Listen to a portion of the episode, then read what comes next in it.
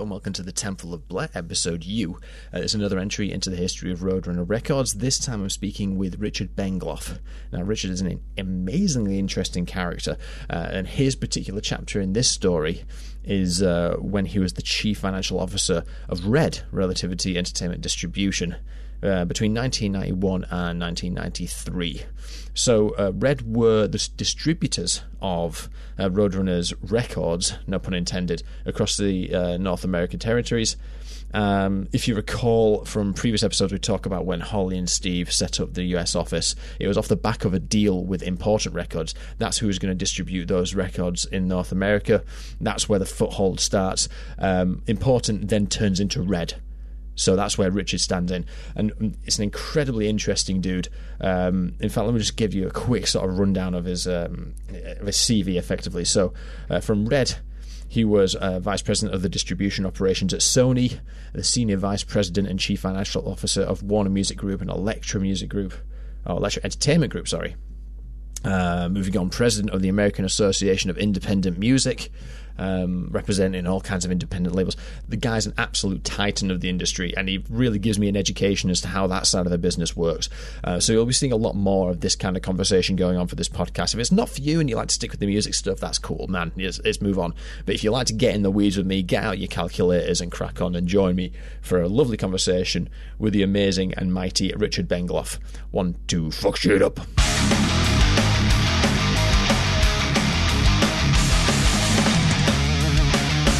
Okay, here we there go. There we go. Right. How are you doing, Jim? Not too bad, Richard. Yourself? Good. Where are you? I'm um, just outside Old York, in the north of England. Okay. Okay. How about yourself? I'm in New York City. Right bang in the middle. Uh, what? Right bang in the middle of the city, or are you? Uh, I'm in. I'm actually in Lower Manhattan. Uh, I don't know if you've ever been to New York, but uh, it's more of a neighborhood than you would think of when you think of Manhattan. Not big buildings, little buildings. I'm fascinated and, uh, by Manhattan just because of the grid layout. The only grid layout we see in Europe is um, some of the old fort cities, like the ones in Malta. And I haven't yeah. been to New York. Um, I, I, nearly went a few years ago, but I, am keen to see the layout. I'm, yeah, I'm, it's uh, it's it's more of a neighborhood that you would envision. Uh, I actually grew up here, so uh, it's uh, yeah, there's the local pizzeria and there's the local supermarket and has more of a neighborhood feel than a New York City feel. Yeah, good stuff. I'll just give you a bit of a, uh, some context on the on the project that I'm working on. Um, but I do appreciate you sort of clarifying your relationship with the label. Um, you know, prior to us setting up the meeting. So, what the the idea behind this project for me is, I'm I'm interviewing people who had any kind of relationship with the business side of Roadrunner because I'm trying to figure out um, the label itself had a, had a, a, particularly strong impact on me as a brand because I'm a metal guy. Um, and the lifespan of that label from eight, uh, 1980 to 2012 as an independent, it, it, was it just intrigues me as to how it did what it did because metal is a fringe genre as it stands. Um, and Roadrunner was it certainly had an, ident- uh, an identity, unlike say conglomerates that had metal bands like your EMIs and, and maybe even your Virgins and things like that. So I'm trying to untangle how it happened. Was it an accident? Was it meticulous design by Cees that we had like a really strong metal brand which had the impact and the value that it did? And the reason I'm, I'm intrigued from your perspective, Richard, is simply because I've, I've been binging on the A2IM interviews and, and, and conference um, keynote speeches and things like that. And I feel like one of the peripheral questions I'm trying to answer is what is the value of a label? And I feel that's right in your wheelhouse um, so I thought if I could split it into sort of two bits, really. One is let's talk about Roadrunner, your memories of that time, and then another one is just let's pretend we're in kindergarten and some kids just asked you how distribution works and why this stuff is is kind of important. If, if, if well, uh, of course, whatever you like, but uh, I, I, guess I, I, I also uh, I'm retired, but uh, I still teach, and I teach the music industry. Uh, and what I do is old school, new school. So, so maybe that's the best way to for my students. Uh, I teach at a couple of universities here in New York City, part time, and uh, it's probably the best way to explain the industry then and the industry now, uh, and, and, how things have changed. Uh, it, it's funny because nowadays, when you hear about music labels, you always hear the phrase of branding because mm-hmm. everything's oriented to branding nowadays. Uh, I never heard that phrase ever uh, 30 years ago. Uh, in, in terms of the only times I hear branding is when we were talking about some food item yeah, or, or, something of that type. Uh, but it wasn't really marketing, but but it was a brand, and uh, and, and Roadrunner was very much a brand at the time. Mm-hmm. Uh, but but I guess starting even one step before that, uh, back then, now everybody has access, right? You, you, mm-hmm. go on the internet, you could talk directly with your fans. You, the last five years, you could talk back and forth with your fans, like a Taylor Swift does, or any metal band. Metallica does. Yeah. Uh, talk, talks to their fans, and um, back then, uh, there really was no internet to speak of in the early 90s. Uh, email really didn't start taking off until the middle 90s. Mm-hmm. And uh, so you had no direct access to your fans. There were th- four things that were important if you were a music label to be able to make a living. Uh, one was to get radio play. Uh, which was somewhat more limited to for uh, metal because of the nature of some of the lyrics and, and everything else. But but it had its niches and it had shows. SOU was a, a huge station here in the New York market, uh, and it was very important. Uh, second was to get press. Uh, third was to tour, which is the only time you really had direct contact with your fans, but you had to let them know when you were going to tour. Mm. So you had to do that through the press, right? Otherwise, they wouldn't have known. I mean, it's it's sort of archaic, kind of cute, I guess, at this point. We used to send postcards out when, when the bands were going out again. I mean, in addition to IRD being a distributor, which was started by an Englishman. I don't even know if you're aware of that. It was a company called Pinnacle. A fellow by the name of Steve Mason in the UK, Pinnacle's the name of the company, uh, was exporting music to the US oh. and was selling through what, what was called, called rack jobbers back then. Not rack jobbers, but uh, one stops, selling to one stops.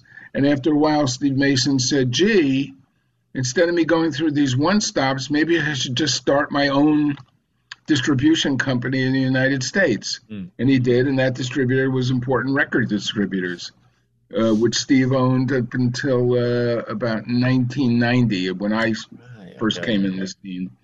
Uh, but Pinnacle, Pinnacle was a major British uh, music company, not major in terms of Universal Music, or, but what I'm saying is, of the independents, Pinnacle was a very big name. Okay. And um, so he started the company and they hired a fellow by the name of Barry Kobrin, who was one of the buyers at the one stop he was selling to to uh, start uh, important record distributors for him. I guess it was back in 1979, so it was quite a while ago. And uh, but back then, so you had to get on the radio, you had to get publicity, you know, press, which weren't blogs; it was physical press at the time. Yeah. You had to tour, and the last thing you needed was distribution. And distribution today is is more of a commodity, right? Mm-hmm. I mean, for under a hundred dollars, you can get on every, you know, you can get on Spotify, and you can get on Apple, and you can get on Amazon, you can get on all the different services around the world. You know, Boomplay in Africa, and and GG uh, QQ Music in China, etc. Uh, but back then, there were barriers to entry. So distribution was very, very important.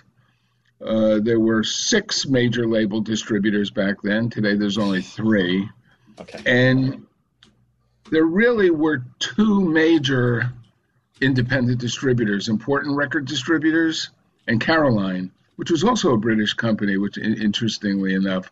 Uh, so, bo- so both of the uh, independent distributors were spin-offs effect. The Caroline was started by Richard Branson. That's a name you're familiar oh, yeah. with. so, uh, and, and both still exist today. Uh, Red is, you know, IRD morphed into Red and is now part of a company called The Orchard. But um, and, and then now there's others because there's less barriers to entry, and, and you got known as certain brands, and IRD for whatever reason they had their own label called Relativity. Yeah. And, and, the Relativity label had bands like Corrosion of Conformity. You familiar with them? Look, that's one of my favorite bands. Yeah, I, have actually like. I'm not a big metalhead, but I used to go see the Axe. Uh, we uh, and and a whole bunch of metal brands evolved during that period. Roadrunner was one of them in the 80s. Combat, this is leading up to when I get involved. Yep. Metal Blade. Yep. Uh, Century Media, Oliver Withöft, may rest in peace, was actually a close friend of mine for a long period of time. One of the two founders with Robert Kampf of uh, Century Media Records. And, and, these and these were brands. We didn't call them brands back then. But but the kids, if I went to a show for Cannibal Corpse, Mm-hmm. They they might as well have been wearing a Metal Blade T-shirt as well as as much as a Cannibal Corpse T-shirt. Yeah. And through a fellow by the name of Alan Becker, who you must speak to, who uh, was was really the the key person at uh, IRD Red for getting these labels and retaining labels, and effectively, he was an artist and repertoire person for labels he would do an assessment as to whether or not the label was an appropriate label to bring in. Are they going to be successful? Are they not going to be successful? Uh, and then he'd do the relationships, and then he'd actually do A and R for the labels. They'd send him copies of tapes and CDs to listen to if he thought they were. If you hear me tapping, I'm just taking notes because these are these are awesome questions for Alan as well. Like, how would he assess them? What kind of stuff was it, in, it when the Roadrunner gig started and things like that? So if you if you hear me tapping away, I am just taking notes. But but I, would say the leader, not because of what you're doing the study, but I'd say the leader of independent uh, metal music was certainly Roadrunner. Uh, yeah. yeah, the obituaries, the Deicides, the Life of Agony. Uh, they, they just Sepultura, of course, which mm-hmm. which was their, their biggest artist. And it's funny you talk about metal. The majors really didn't know what to do with it. I had alluded to it in the uh, email I sent you. They upstreamed uh, what a Sepultura record for a lot of money case yep. to Epic Records, and Epic Records really didn't know what to do with it, so it got yeah. sent back down. I think the uh, the story behind that was um, Sepultura just thought they should try it out and see if they got a different experience. And then the champion um, at the label um, at Epic, as sometimes it is with major levels, there was a revolving door, and he was championing them on the Friday, but he was out the door on the Monday. So they were like, "Oh, I guess we're stuck." In an album cycle with Epic, with no one. Well, to- well, I, I, can actually share with you because I, I became the chief financial officer of Sony Music Distribution, and I can tell you they didn't know they wouldn't have known what to do with it. if he was there or wasn't there, it, it, really wouldn't have made that big a deal. You know. Fair enough. If Felix had grandeur as, as, to what he would do, but he should have always stayed and did. And then he went to, I guess, Soulfly was the group that was the spinoff. Yeah. Yeah, I'm, I'm not a metal fan, but I do know the history. Yeah, yeah. And, and, and um, but distribution was very important. And, and it was very archaic back then. We used to literally buy the CDs and tapes. Mm. We just distribute them. In other words, Roadrunner would send a, sell us a CD for six dollars. Right. Okay. We would sell it to a retailer for seven and a half dollars, and the retailer would turn around and sell it for eleven dollars and ninety eight cents in the U.S. market. You know, U.S. dollars. I'm talking about in this uh, example Let, that I'm sharing let's let's let's strip this entire bit back. This is exactly the question I was going to ask, like the life cycle of a record through a distribution arm. Because one thing that Roadrunner was, one thing I did do is crunch the numbers against Metal Blade, Combat, SPV, Neat Records. And one thing Roadrunner had in spades ever since the start of um, their tenure in 1980 was, in terms of actual products going out the door, doesn't matter about direct signings um, or otherwise. In terms of actual collateral going out the door and making the money, they were always miles ahead of everyone else.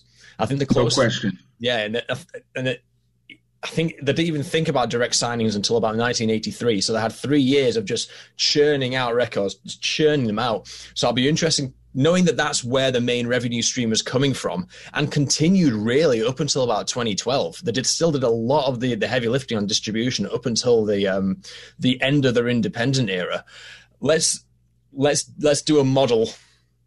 Um, let's say I'm Cees and I'm coming to you saying I've got actually let's start from the very start. When the arrangement happens, is Red under an obligation to distribute anything that Roadrunner throws at them? Uh, yes, uh, there, there was never a problem with, you know, the, the, the material. Certain retailers, there were rack jobbers, for example, who uh, rack jobbed Walmart, which is still is the biggest uh, chain here in the United States. And, and, and, if there was an artist like Brujeria, I don't know if you know who they are. yeah with the cover with the guy's head cut off. Mm-hmm. Walmart wouldn't carry that. Uh, right. So, so uh, but otherwise, everyone would carry everyone would carry everything that was put out. Occasionally, they'd have to put out a, uh, a version with this explicit lyrics sticker. Mm. I don't know if you've seen those. The PMRC um, advisory yeah. stuff, yeah.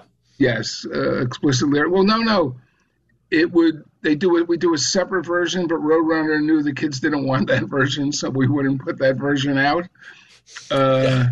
but i mean the key guy for roadrunner at the time Cees was very involved yeah number one they could afford to do everything because they were the first one who understood the international scope of what was going on i don't know if it was because they were based in europe mm-hmm. originally but they had the most extensive label network. So they had really leveraged themselves, right? You know, they knew they were going to sell a certain amount in Australia, New Zealand, a certain amount in Japan, a certain amount in Europe, a certain amount in South America. That's where they were always going to be profitable. Yeah. While the U.S. may have been their largest market, they had enough in the other markets. It was almost like insurance against a failure. Yeah. Uh, they, they they had the brand, so whatever they put out, everyone was interested in, mm-hmm. and uh, and there was and, and the key guy on their end, sort of a different skill set than Alan Becker on the red side, is Doug Keogh, who was their general manager for many many years. Yeah, and, and Doug had a great, in addition to being a huge fan of the music and understanding what would sell and what wouldn't sell Doug also had, had and has, he and I are still friends to this day, an uncanny business sense mm. uh, of what should be done. And it's funny because the first time I met with Cees and Doug was in 1990, and uh, they were going to leave uh, IRD Red. Uh, they weren't getting paid on a timely basis because the way it worked is that we were buying CDs, cassettes, whatever it was, and we were supposed to pay them within 60 days and all of a sudden we were paying them in 90 days 100 days 120 right, okay, days. so they weren't getting paid. And i said well this is insanity. We can't pay you for the inventory that's sitting on our shelves and we're not getting paid by the retailers for 60 90 days. So I, I literally was with uh, IRD Red for less than a week when I had that first meeting with uh, Casey and Doug and uh, and found that we had to redo our deal. And, and they were they're they're both great guys, mm-hmm. businessmen, but but also human beings. They sometimes they both don't mesh, and uh, they uh, we had a patience. I put in the contract that if we didn't fulfill what we said we were going to do, we had no systems. There, there were a lot of problems with the IRD back then. Uh, they can get out of the contract mm-hmm. and, which they didn't have to do because we did fulfill uh, the systems and the payment terms and the distribution that we had. And, and we switched from a method of, of buying CDs to just give us your CDs on consignment. Okay. We'll send them to stores. When we bill them, we'll pay you within a certain number of days after we do the billing, and then it's our problem to collect them. The, the interesting thing may be too mundane for you. I apologize. No, no, this is exactly what I'm wanting to talk about. I'm a very mundane okay. person. My background's in uh, intellectual property and copyright law, so this stuff to me is is fascinating. So the the way in my head when I was trying to sort of paint a picture in my mind of how that relationship would work, I always assumed that it would be the label contracting a distributor to to fulfill um, you know, a distribution of a certain uh, uh, product and then make some money, you know, off off the on the dollar on that. I didn't think it was how do I how to describe it? I thought the label was vending a service from the distributor, not the distributor buying a product from the label. If that makes sense, I always thought that the distributor would handle the manufacturing and distribution, but it sounds like what you're saying is a distributor would actually take the brick and mortar, the actual product, and then deal with it themselves. Right. What what you're describing, there were two types of deals. Oh, love this. One was a distribution deal. Mm-hmm. So our distribution deal with Roadrunner Records was if we bill ten dollars for a CD, mm-hmm. we're going to keep sixteen percent of that, which was a great rate, but they were a great label, mm-hmm. uh, and we would remit the other eighty-four cents to them mm-hmm. for every dollar that we sold. Mm-hmm. They would manufacture the CDs, cassettes, and the music. Mm-hmm. They would deliver them to our warehouse our warehouse would then keep an inventory. We'd get orders from physical retailers like Tower Records that no longer exist. Mm-hmm. We would ship the appropriate amount of those recordings to the retailers because what they don't sell, they can return. They have 100% return privileges still to this day. Okay. So the risk was Roadrunners, but we, as their good partner, don't want to ship too much, but you want to ship enough so that when they uh, walk into the store and they want Type O Negative, it's not just in the browser under the letter T. Mm-hmm. You know, they have a stack of maybe 10 of them. So in a, in a way, that's an advertisement, right? Oh, yeah. look, there's, there's 10 of those sitting there. Flip it over. Oh, there's that Roadrunner logo or there's that Century Media logo, or, or there's that Metal Blade logo. Mm-hmm. Uh, we, we actually, uh, as part of our label, not as a distributor, had Earache back then. Right, cool. And, and uh, in addition to Combat, which was our own uh, label, as you note, but noted earlier. But uh, so we, we we we did all these things, and that and that was the method. The other type of deal was called a pressing and distribution deal. Mm-hmm. In that case, we would manufacture on someone else's behalf because they didn't. yeah, maybe they were just a A&R, a, a, a talent, you know, A&R artist and repertoire. I'm sure you know what that means. Uh, we they would be a, a, a, they were really an A&R source, and they would do marketing, but they didn't know they didn't want to be involved in the back room, the day to day. So we would press, but then we may charge them a 25% fee in addition to the cost of whatever it is it cost us to manufacture. And we got better manufacturing rates because we made a lot of CDs. And I guess that's easier for you guys though, because relativity and important were one in the same, I think. Whereas not every not every label had its own distribution built in. Yeah, well, there was as I said, there were really only ourselves and Caroline were the two main distributors back then, because most people didn't have relationships with uh, with the retailers. Yeah. And the retailers didn't want to open up new relationships. They wanted to deal with a small group of distributors, mm-hmm. you know, because they didn't want to get involved in dealing with a hundred different people buying yeah. their music from. They wanted to deal with ten people, twelve people. There were others, smaller ones, Cargo but uh, so, in a way, when, when Roadrunner was going to leave, one of the places they were looking at was one of the majors, and they had actually gotten into negotiations with them, but they were afraid for IRD Red. They were our most important distributed label. Right. Okay. Uh, for uh, a lot of distribution back then wasn't exclusive either. Mm-hmm. Uh, a lot of times it was split up between uh, Caroline would distribute the same ones as we distributed. Yeah. Roadrunner was an exclusive uh, relationship.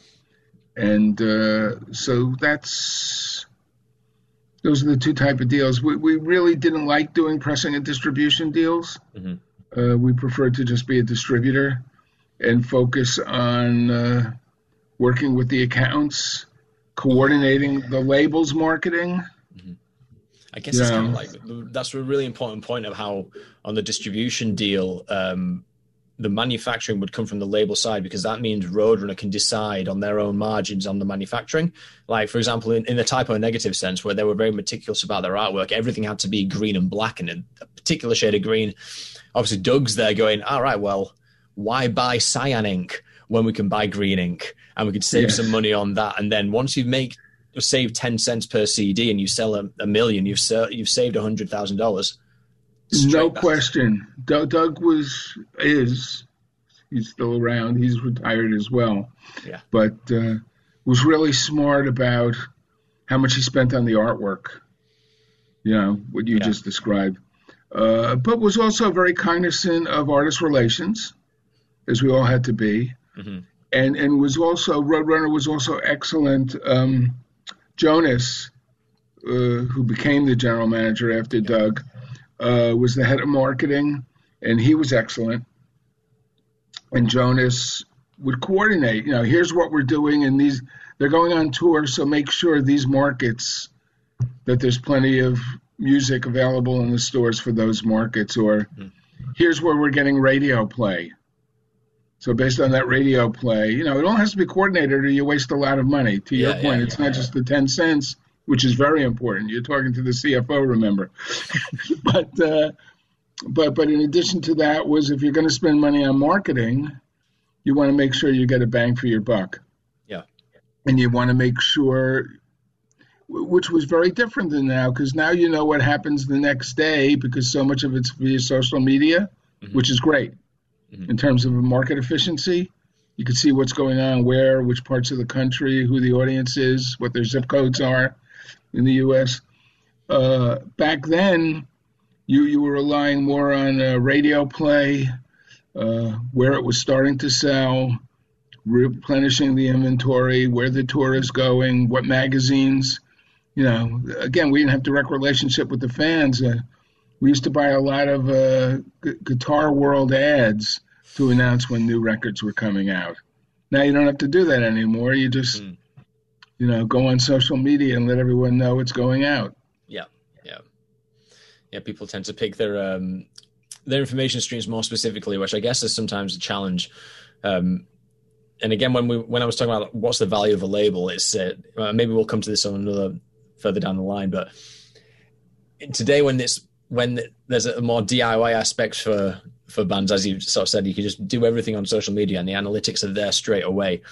I'm kind of coincident, I'm empathizing with labels a lot more when the typical default position of a DIY band is, well, the, the label's just a middle manager.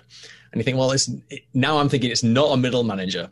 It's a room full of absolute experts who are responding to the market with the correct vocabulary and the correct lexicon immediately to understand how they can reverse engineer your particular band and create a product and make it actually viable. That's what I think labels do. If you were to say what are they, what what does a label actually do and why is it important these days? And I think it's the answer is they understand more. I understand, and they can kind of understand what it is you're trying to sell. I think. Uh, I would say absolutely. Uh, uh, if you remind me, I, I, teach, and one of my classes is "Do you need a label? What, what, do you get? And what do you give away?" If you remind me, I'll send you the piece of paper I share with my students. Yes. Uh, but but uh, but more than that, before it used to be getting you on the radio, right? Because SOU was a big metal station here in the New York market, but unfortunately, they only have 168 hours in their week and and you don't want 30 of them because people are sleeping. Although with metal maybe it's only 20 that people are sleeping. And uh, but you know what i'm saying. Yep. and it's relationships to get on the radio. Taylor swift wouldn't be taylor swift if if she didn't get on the radio which which still labels get you on the radio which you couldn't do for yourself. Uh, that's old school and new school the new school is, is the uh, Spotify, Apple, Amazon playlists, the editorial. Mm-hmm. How do you get on those playlists? And the great thing about those nowadays is, in addition to getting exposure and marketing, you're also getting money because each time someone streams that list, you're getting your half a penny. Uh, and uh, so, so twofer, which is great. There, there's a long list. Metal was different because it was more of a niche. Uh, over the years, I noticed that when people were shifting, they sold more cassettes than the average genre of music during the late 80s and early 90s. And then as we pivoted in the late 90s to CD only, uh, they turned around and uh, in the first decade of this century, while everyone started moving to streaming more and more, metal has always lagged. Metal has sold more physical product than most genres of music. Mm-hmm. More loyal fan base. I'm sure you saw what Tool did last year. Maybe you didn't. I'm uh, a massive the, Tool fan, but um... okay. Well, Tool, I, I am. Uh, maybe it's not hard enough for you, but uh, what Tool did when they put out their release in 2019 is they sold a lot of physical albums in the streaming era. And what they did is they didn't put out a normal CD at 13.98, 15.98. Mm-hmm. They only put out the deluxe version right, for fifty dollars. Okay. And their fans, their brand is so strong, mm-hmm. and the fandom that follows a band like Tool is so committed. Yeah, they were number one on the charts. I mean, they they sold. I don't remember the exact number, but to me, it was an almost unfathomable number mm-hmm. in the year of 2019. And it wasn't a gimmick like you see a band like BTS doing nowadays. Mm-hmm. I mean, it was a real fan type of thing. So, so metal's different. It, you know, it, its fans are more loyal. Uh, they're, they're very loyal to the brand. As I said before, when I go to shows, I'd see label T-shirts as much as I'd see the artist T-shirts. Roadrunner being one of the big label uh, brands, obviously. Yeah. Yep. And uh, and their fans are willing to commit. There, there's a thing called ARPU that everyone looks at now, average revenue per user, ARPU. Oh. And uh, what it is is since we're not selling much music anymore, instead now we have to sell them something. And you're going to have the 99 cent fan, you're going to have the subscribing fan, and then you're going to have the $150 fan. Oh, okay. And, and if we could be on tour, it could even be more than that. Mm-hmm. And you want to sell them merchandise, and you want to sell them almost anything that's. You try to think of unique things you could sell them. Mm-hmm to be able to sustain your career because you can't sustain your career just on selling music anymore, obviously. No. no. As you mentioned one thing earlier in terms of like new school versus old school. Um, I'm going to run by you a, a, a model Roadrunner art direct signing deal, and you can tell me in your capacity as um, president of the A2IM whether it would be a viable, equitable, equitable um, outcome these days. So a new sign for Roadrunner would be six to seven albums, usually, uh, with an option after the second. All publishing an IP retained by Roadrunner in perpetuity, and an advance of about $5,000. No touring support guaranteed. Usually they'd provide it, but they wouldn't guarantee it in case they got roped into a, a, a shitty tour. Would that be in breach of A2IM's kind of ideal circumstances for the artist these days? A2IM is the American Association of Independent Music, represents independent labels, not artists. Ooh, that's a good answer. uh, that said, you'll have labels, I don't know if you know, like Secretly Canadian, Jagjaguwar, Bon Iver. Do you know who these artists are? Yeah, yeah, yeah, yeah uh, or, or, or, they tend to treat their artists better than the major labels do. Mm-hmm. Uh, the deal you described to me wouldn't be a roadrunner type deal. That'd be a real indie indie deal. Yeah. It typically wouldn't be six to seven records. It typically would be two to three records, mm-hmm. uh, or sometimes even just one record. Although there's then a disincentive to invest marketing if you have no futures uh, and they're only offering five, ten, fifteen thousand dollar advance because that's all they can afford. But the artist, being a creative person with no artist team to speak of, backing them up, who's really doing any work, needs some label foundation because the label does have a staff to do some of that publicity to to make sure the artwork's created. You know, they're just creating the music. So um, I think the independent music label community is certainly kinder than the uh, the major labels. And uh, what you described, I know you know the name is a 360 deal.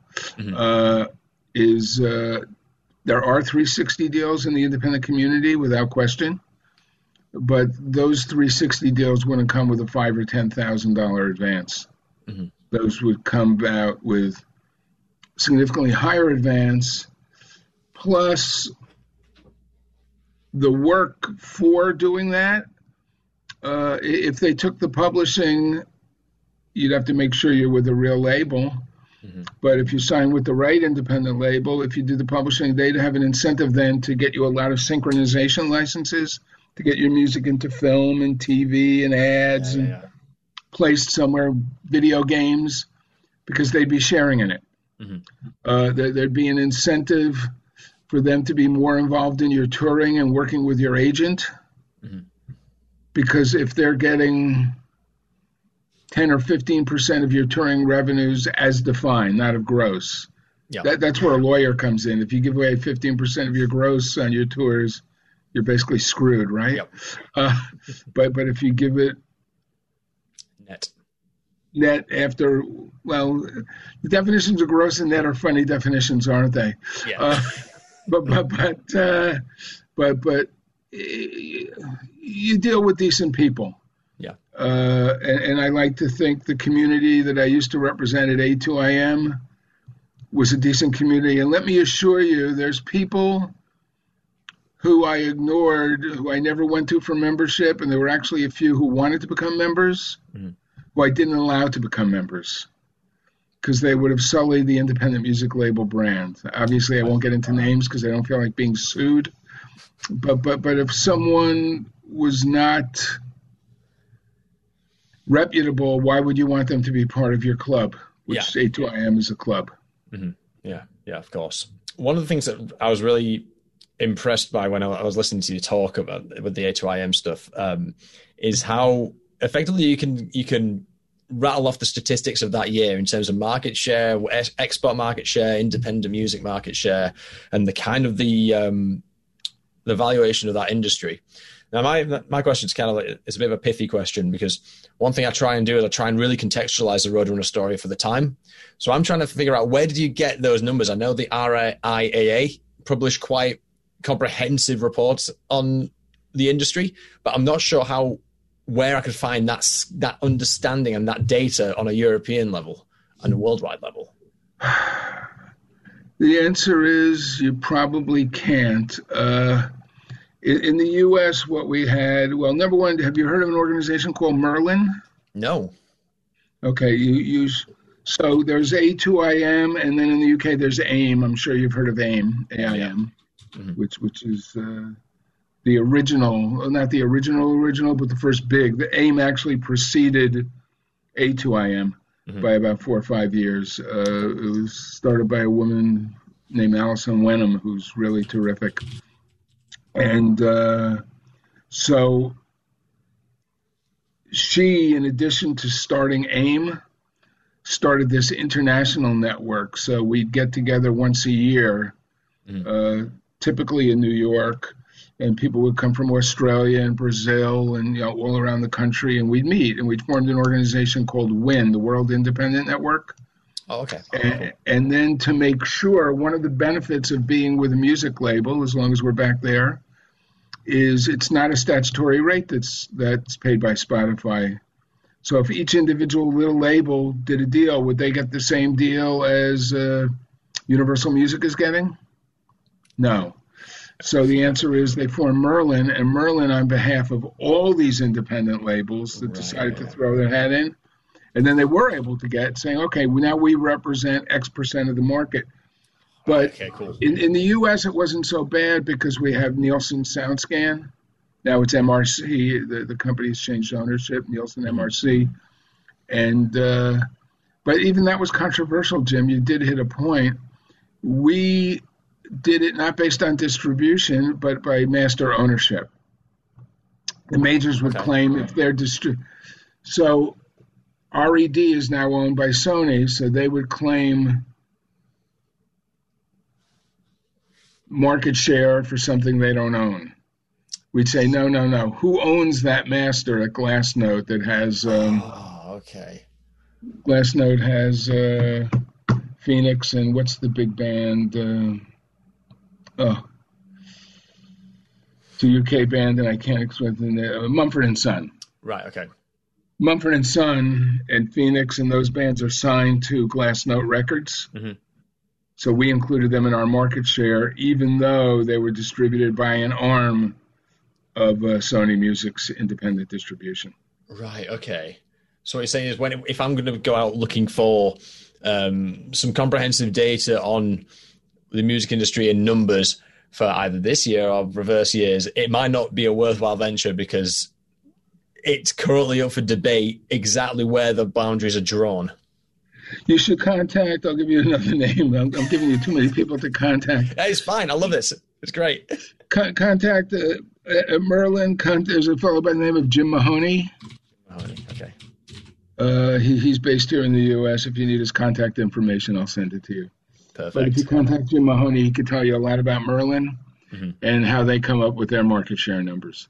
Cool. Jim actually previously was my number two at uh, A2IM. Right. Okay. And, uh, okay. When we, we grew, there's a lot of incest among these organizations about people moving in and out.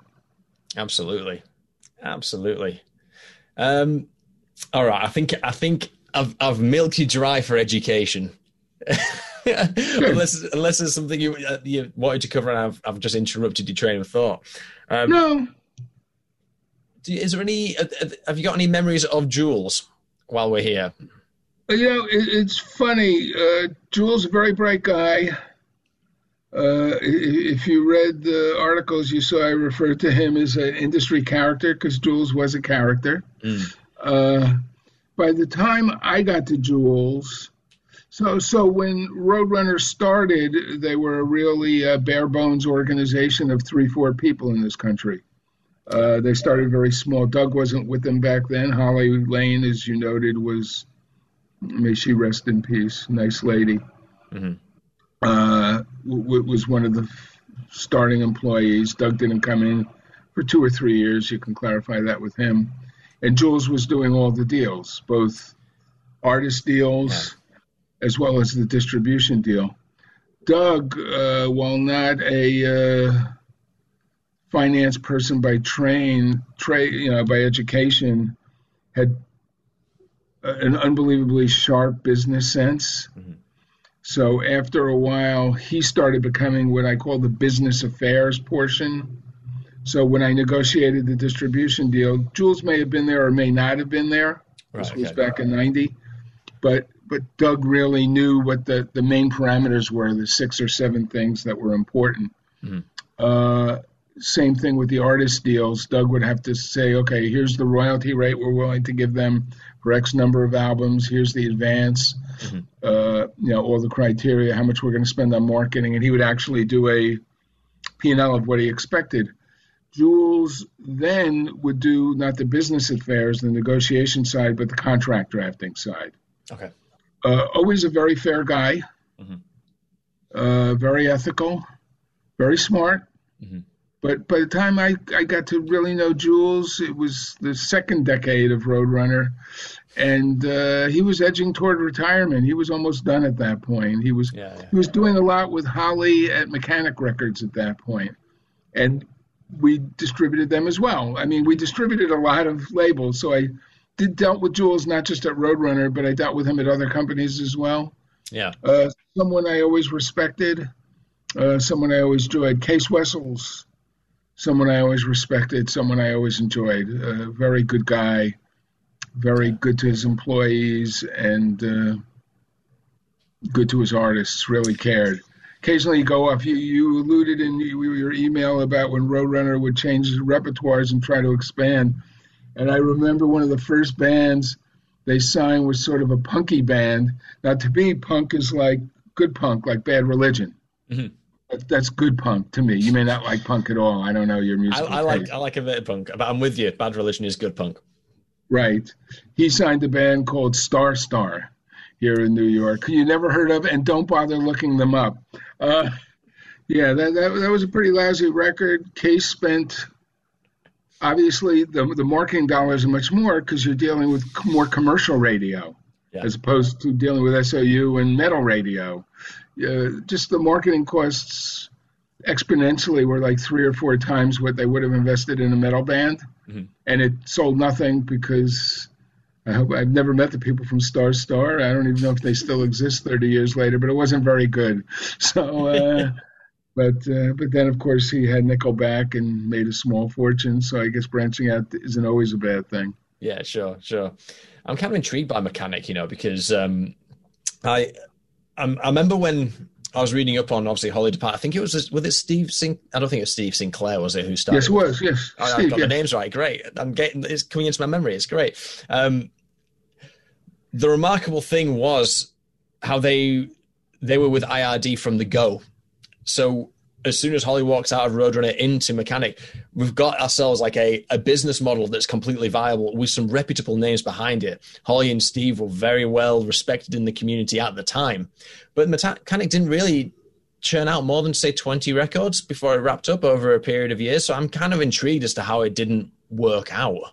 Really, maybe I'm speaking out of turn. I don't know. It's, No, no, no. You're not speaking out of turn at all. They just their A and R never really. Uh, what they have Twister, Twisted, Trickster, Trickster, Trickster. They had um, and one other. was it, it violence? Violence? Oh, Voivod. Voivod. Voivod. No. Voivod. Whatever. They they had they had Trickster. They they had some successes, and then, like often happens with music labels, their A and R went sort of cold, and you still have to pay everybody's salaries, and you Yeah. start losing on every record. And then he got a big influx. I think he went with RCA, which sort of you're going full circle to your earlier comment about. Uh, Epic and uh, Sepultura. RCA really didn't know what to do with Mechanics label, and uh, so this, you know, you give it to the salespeople. The great thing about, I mean, the sales force at IRD was passionate about the music. They weren't just salesmen. Uh, I later, as I told you earlier, worked for Sony Music Distribution. Some of those people, it was they could have been selling widgets. I mean, it, it really made no difference. you know, they were just selling music, whether they liked it or not. Mhm. The the people at Red, for ninety percent of the releases, were passionate about the releases. Yeah. Really, were able to to, to describe them to the people at the the retailers who would bring them in, know which ones to push, know which ones not to push, which could get them in trouble because they were Mhm. supposed to push everything. Uh, and uh, I, I think that's what happened to uh, Mechanic. They uh, the the A&R went sort of cold, and then on top of that, Steve Sinclair may disagree. And actually, the last time I saw Steve Sinclair was at a little get together we had for Jules after Jules passed away that Holly had set up. Mm. So that was a number of years ago. But uh, but but good guy. He's he's no longer. Lots of people have left the music business. So. Yeah, man, that's why we've got to have these conversations so we can gather the knowledge and before it leaves. Because I mean, one of the big gaps, massive gaps in in this um, story is is the band Carnivore, which is obviously the Type O Negative predecessor. I Yeah. don't know, and I don't think I'll ever know how they got signed because I reckon Jules was involved, um, and obviously Pete Steele's no longer with us. And in terms of the personnel around, I just don't think there's anyone around to tell that story anymore. The managers, that the, the Carnivore managers passed away. Could be something lost to time. When were they signed? 84, I think. Maybe 83 and the first album in 84. Well, then I'll bet you that you'll be able to find that answer out from Doug Keogh. Oh, really? I'll, I'll, Uh, when I do loop around to him, I'll, I'll, I will ask him. Everyone, anyone who's like directly under the employ of Roadrunner, I do ask that question as like a cursory, just in case. Do you know how this happened? So it was far- great. K- Cees with ty- Type O Negative was the first Roadrunner band to go gold in the United States. Yeah. And, and Cees made a deal as an incentive with the salespeople. He said, if you guys can make this a gold record within the next two years, I'll fly all the salespeople to Amsterdam for a weekend. No way. That's awesome. and they did, and he did. uh, and, and and it was funny because at that point, originally when he agreed to do it, there were maybe I'm making up a number, but let's say there were 18 salespeople. IRD had branches. You know, there was New York, there was Chicago, there was Atlanta, you know, San Francisco, LA. Maybe there were 18 salespeople, 20 salespeople.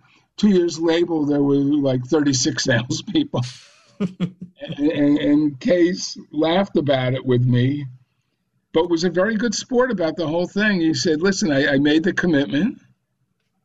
And he flew everyone over to Amsterdam, and they had a wonderful, you know, they flew over on a Thursday night, they stayed up Friday, Saturday, and late on Sunday they flew back. And, and if you want to know more about the legal side, Doug knows everything. Sure. Uh, but the, another reason he was less involved is they Ray Garcia, was the uh, inside. Eventually, Roadrunner became so big that they brought a lawyer in on staff, and that was Ray Garcia. Oh, man, excellent okay. guy. Excellent guy.